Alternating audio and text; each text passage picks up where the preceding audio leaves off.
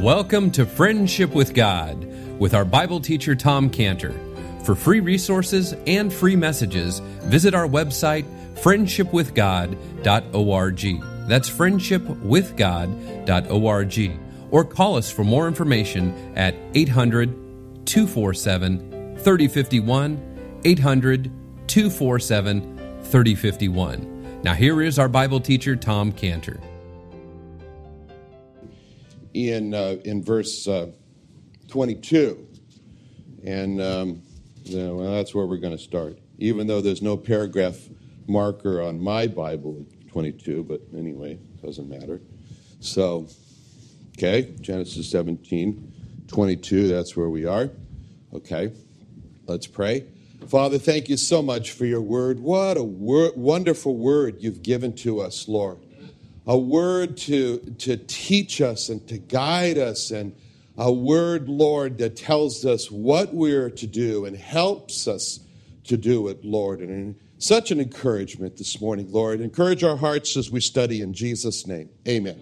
Genesis 17 22. Okay, here we go.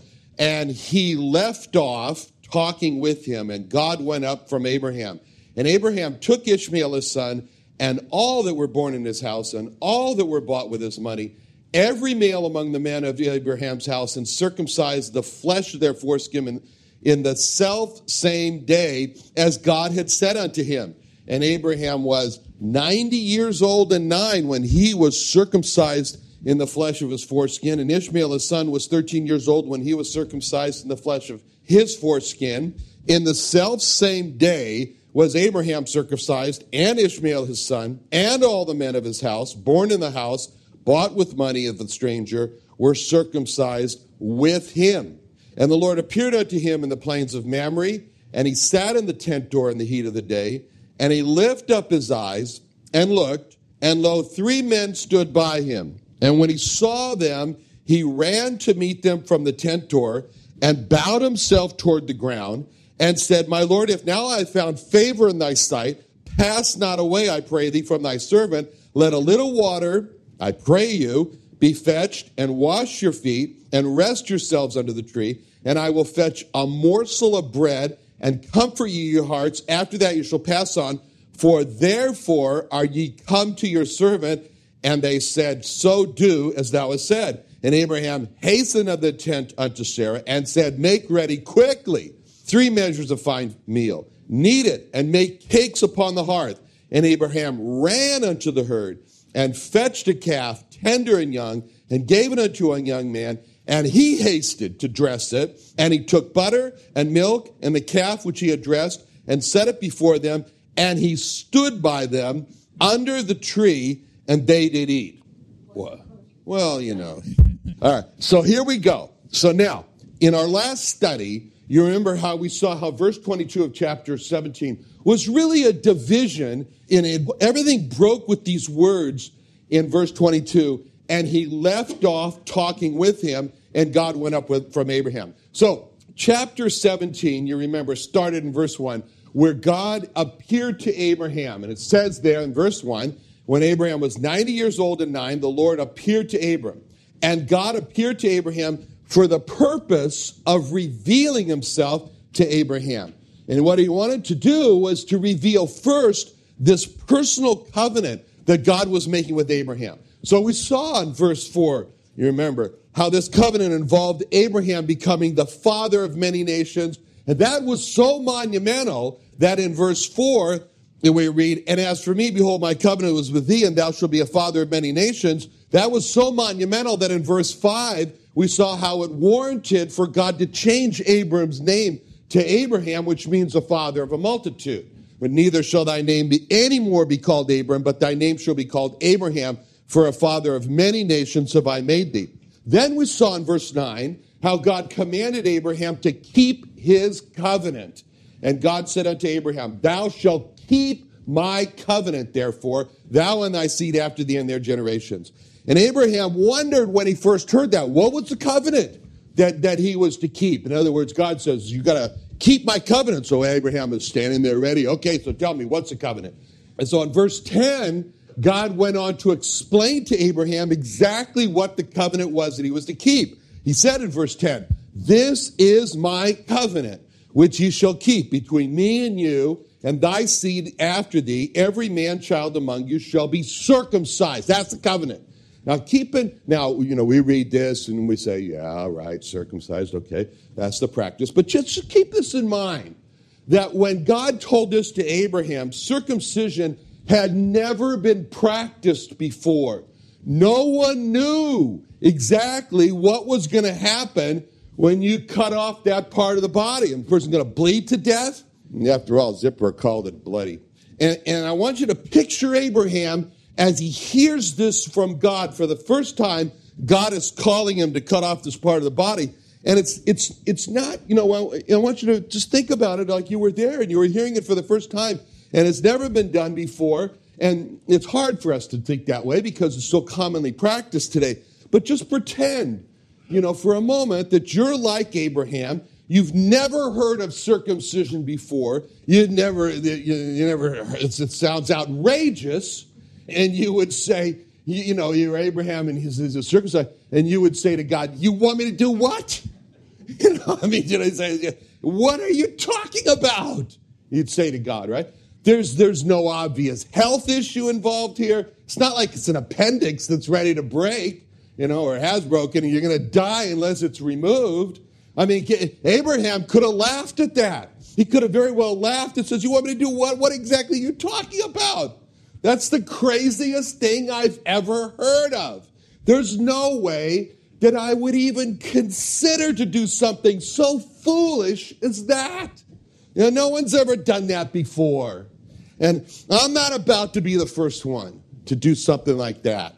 And Abraham, he could have said, you know, could, Abraham could have taken the position of the German courts today, of the European courts today, like we mentioned last week. You know, Abraham could say, oh, that's, that's maiming the body. That's defacing the body. There's no way. But you know, what's interesting here is that Abraham didn't say that, and that says a lot about Abraham because it says a lot about who the father is, Abraham, that the father of many nations, that we are called to follow. But that was a test for Abraham. I mean, what, was Abraham going to obey God by doing something that appeared absolutely outlandish, foolish. Abraham is being asked to, to circumcise is very much like a person being asked to respond to the preaching of the gospel. Because, you know, when a lost person, he, he hears someone like Billy Graham preach the gospel, and he hears this invitation that he's supposed to get up out of his seat and he's supposed to walk forward and come forward. And that person has a choice. And he can sit there and he can get all indignant about him uh, uh, in himself and say, That's foolish. That's outlandish. I'm not about to make a fool out of myself and get up in front of all these people. I'm not going to do that. Or he can be like Abraham. And Abraham, he can be like Abraham. He said, Foolish or not, it doesn't matter how foolish I might look to other people. God's called you to do it. I'm going to respond, cost what it will. And the Bible says in 1 Corinthians 1:18, for the preaching of the cross is to them that perish foolishness, but unto us which are saved, it's the power of God. And then in verse 21 of 1 Corinthians 1, it says, For after that, in the wisdom of God, the world by wisdom knew not God. It pleased God by the foolishness of preaching to save them that believe.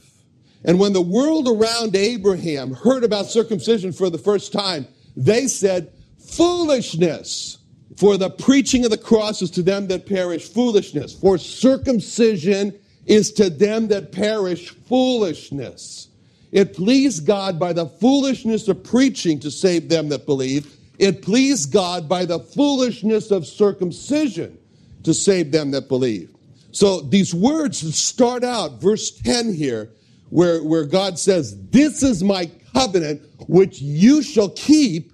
It didn't end with that verse. Verse 10 is not the end of it because it goes on. Every man child among you shall be circumcised And verse 10 was not the end of what Abraham was to do as far as his part, because he said, This is my covenant which you shall keep, Abraham. So Abraham is like, Okay, I got my notepad out. What am I supposed to do? It was not only that every man child among you shall be circumcised. We saw that there was, there, see, there's also a verse 11 that goes part of it. A verse 11 is also part of the, this is my covenant which you shall keep. And verse 11 is more details about the covenant that Abraham was going to commanded to keep. And verse 11 says, and ye shall circumcise the flesh of your foreskin, and it shall be a token of the covenant betwixt me and you. Now, that little word, ye, was very important for Abraham. you shall circumcise the flesh in your foreskin. And so God was calling Abraham to circumcise himself. We can imagine when we look at this of how Abraham thought to himself, you know, God says, You're going to circumcise yourself. And Abraham says to himself, You know, I can do this one, two, three, you know. One, hold my breath. and Two, stroke the knife. And three, someone catch me, I'm going to pass out. but that was God's call. That was God's call for Abraham to circumcise himself and his son and all the males of his household, all 500 to 600 of them in one day. And like I told you, even Grossmont Hospital wouldn't try something like that. And this call for Abraham to circumcise his son and all the men in his household and himself was a great test for Abraham. It's a big, huge test. This is not untypical for, for Abraham's life with God. When you really look, stand back and you look at Abraham's life with God, this was just another one. Abraham was constantly being tested by God. He was constantly being tried by God. God was constantly asking Abraham to do the outlandish, the illogical, the, the, the, the foolish, you know, very difficult, like leave your country, leave your friends, leave your family in Ur of the Chaldees. Go to a place that I'll tell you about later. Yeah? That's Abraham. Her early, he heard God say that in Genesis 12, 1. Get thee out of thy country, from thy kindred, from thy father's house unto a land that I will show thee. And like believing God that Abraham was called to do. he said, I'm going to give you a son. Like we're right here, like 99 years old. Your wife is 90. I'm going to give you a son. And like sacrifice that only son that comes on Mount Moriah. This is Abraham, who later heard God say in Genesis 22, 2, 22, verse 2. And he said, when God said, and he said, Take now thy son, thine only son Isaac, whom thou lovest, get thee unto the land of Moriah, offer him there for a burnt offering upon one of the mountains I'll tell you about later. By the way, that verse, Genesis 22 2, God called Abraham, God called Isaac, rather. God called Isaac Abraham's son, Abraham's only son. God saw Abraham as having only one son, Isaac. God never saw Abraham as having two sons, Isaac and Ishmael. so, but anyway, Abraham was willing to offer up his son. And so being asked to circumcise his son, his household, all five, six hundred of them, and himself was just another one of the tests in the life of Abraham. And it, when the question was, was Abraham willing to obey God in every way, at any place, at any time, at any cost. That's what always was in front of Abraham. And so we saw in verses 15 through 16 that then God said, God made the promise, you know, I'm going to give you a son. Sarah's going to have a promised seed.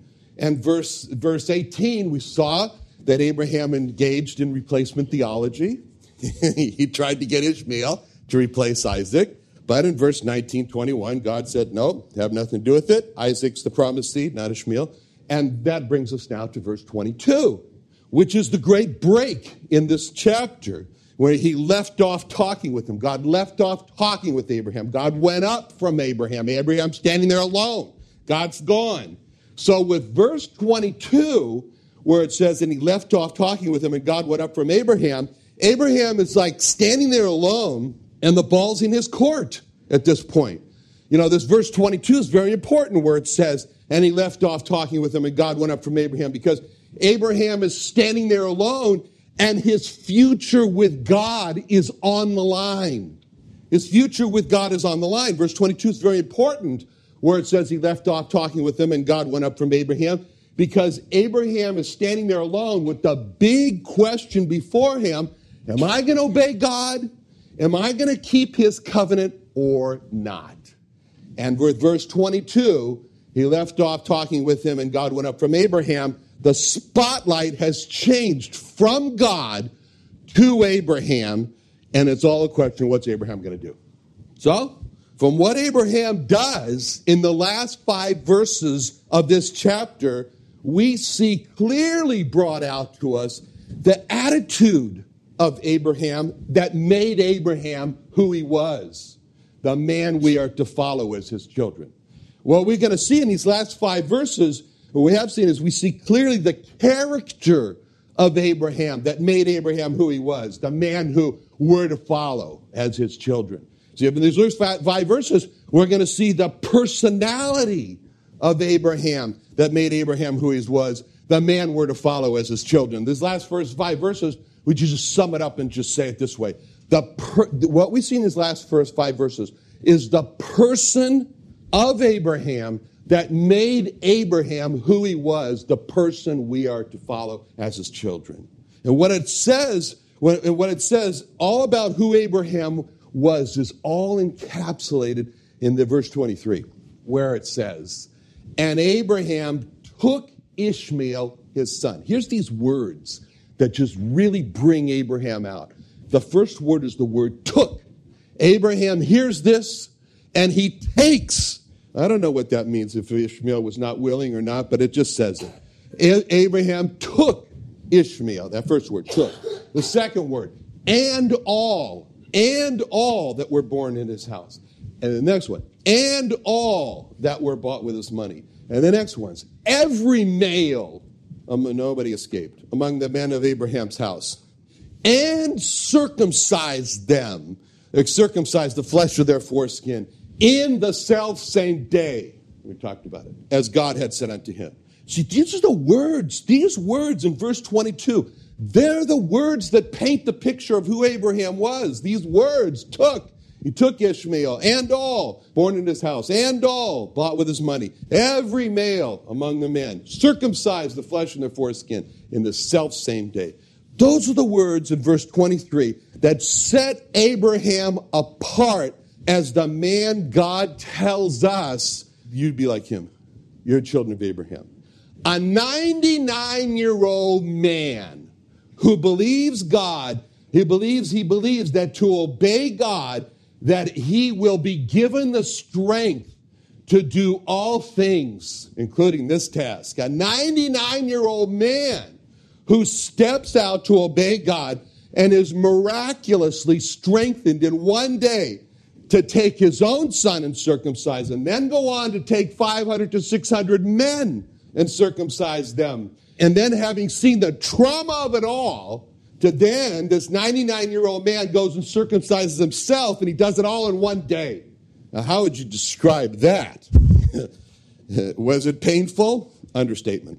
Was it debilitating? Well, let's just, let's just put it this way. In Joshua 5, there is a history of, of the Jewish people that didn't circumcise, and then they were at Gilgal, and they, they were all circumcised there. And the description is very interesting. It says in Joshua 5 8, and it came to pass when they had done circumcising all the people that they abode in their places in the camp, and it says, till they were whole. Okay, so what does that mean? That means circumcision makes a person not whole. and it, did Abraham, did he love his son Ishmael? He loved his son Ishmael. We saw that in verse 18. Abraham said unto God, Oh, that Ishmael may live before thee. He had a heart for Ishmael. He loved Ishmael. Was it hard for Abraham to hurt his son Ishmael with this circumcision? Of course it was. Of course it was. Wouldn't it have been easier for Abraham to have said to one of his servants, You do it? Of course it would have been. But God called Abraham the Father to do this to his Son. And the Bible says that God the Father hurt God the Son for our redemption. in Isaiah 53:10 where it says, "Yet it pleased the Lord to bruise him, he hath put him to grief. When thou shalt make his soul an offering to sin, he shall see his seed, it shall prolong his days, and the pleasure of the Lord shall prosper in his hand." Was it hard for God the Father to hurt God the Son for our redemption? Of course it was. But Isaiah 53 says that it pleased the Lord to bruise him. He hath put him to grief. But God the Father was willing, not only willing, was pleased to bruise the Son, so willing to put him to grief. Why? So that he could open heaven's door to us, to enable. Until, unless that happened, the, the enablement wouldn't have happened. What enablement? The enablement and the rest of Isaiah 53:10. Thou shalt make his soul an offering for sin. You and I never would be able, would have been able to make the soul of the Lord Jesus Christ our offering for sin unless God the Father was willing to hurt him, was willing to bruise him, was willing to put him to grief. And God the Father never would have been able to look at believers and see his seed. He never would have been able to look at, or he never would have been able to look at believers and prolong their days, give them eternal life, if God the Father was not willing to hurt God the Son, bruise him, and put him to grief. And in order to paint this picture for Abraham to understand what God the Father did to God the Son when he used the word gave in John 3:16, for God so loved the world that he gave his only begotten Son. For God so loved the world that he gave him to be hurt, so that whosoever believeth in him should not perish, but have everlasting life. In order for that picture to be painted, God called Abraham to hurt his son Ishmael in the circumcision. And later, God is going to call Abraham to hurt his son Isaac by offering him as a burnt offering. And when the trial will come to Abraham, that one, when that trial is going to come to Abraham in Genesis 22 3, we're going to read these verses, these verse, this verse. We're going to read these words. And Abraham rose up early in the morning and saddled his ass and took two of his young men with him and Isaac his son and clave the wood for the burnt offering and rose up and went into the place of which God had told him. That little phrase, and Abraham rose up early in the morning that's Abraham. That's the description of Abraham. That he, when God had called him to sacrifice his, his son, it describes it in the same way as we read about here. This phrase, in the self same day, describes Abraham in Genesis 17 23 and 26. And that describes the same Abraham when he was called to circumcise as he rose up early in the day when he was called to sacrifice Isaac. These phrases, they're so important because they describe Abraham's attitude, which is the attitude of the man described by King David in Psalm 112, verse 1, where David says, Blessed is the man that feareth the Lord, that delighteth greatly in his commandments. In Psalm 40, verse 8, the, David goes on, he says, I delight to do thy will. Oh my God, yea, thy law is within my heart. That's a description of the attitude of the Lord Jesus Christ, or the mind of the Lord Jesus Christ, or the mind of Christ. That's a description of it. And Abraham knew it wasn't good enough just to hear what God had commanded, but it was essential to do and quickly what God commanded.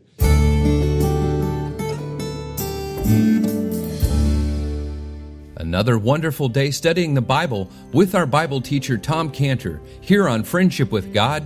Don't forget that today's message and previous messages can be listened and downloaded for free at friendshipwithgod.org. Friendshipwithgod.org. You can also go online to find free resources from Tom Cantor and our online bookstore at friendshipwithgod.org. You can also find Tom Cantor on Facebook and you can also go to friendshipwithgod.org to sign up for his daily devotional verse.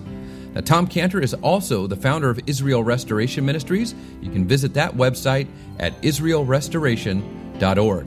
Or you can write Tom Cantor at P.O. Box 711 330, P.O. Box 711 330, Santee, California That's S A N T E E, Santee, California 92071. Or you can email Tom Cantor at tomcantor, that's T O M C A N T O R, Tom Cantor at friendshipwithgod.org. Tom Cantor at friendshipwithgod.org. Or for more information about Tom Cantor and Friendship with God and Israel Restoration Ministries, call us at 800 247 3051. 800 247 3051. Do you have a heart for Israel and lost Jewish people in America? Then come work in Southern California as a full time or volunteer missionary, working with Tom Cantor in Israel Restoration Ministries, reaching lost Jewish people with their Jewish Messiah, Jesus Christ. Hourly wage, 401k, health insurance, company car and phone, and other amazing benefits. Call us 800 247 3051. 800 247 3051. IsraelRestoration.org.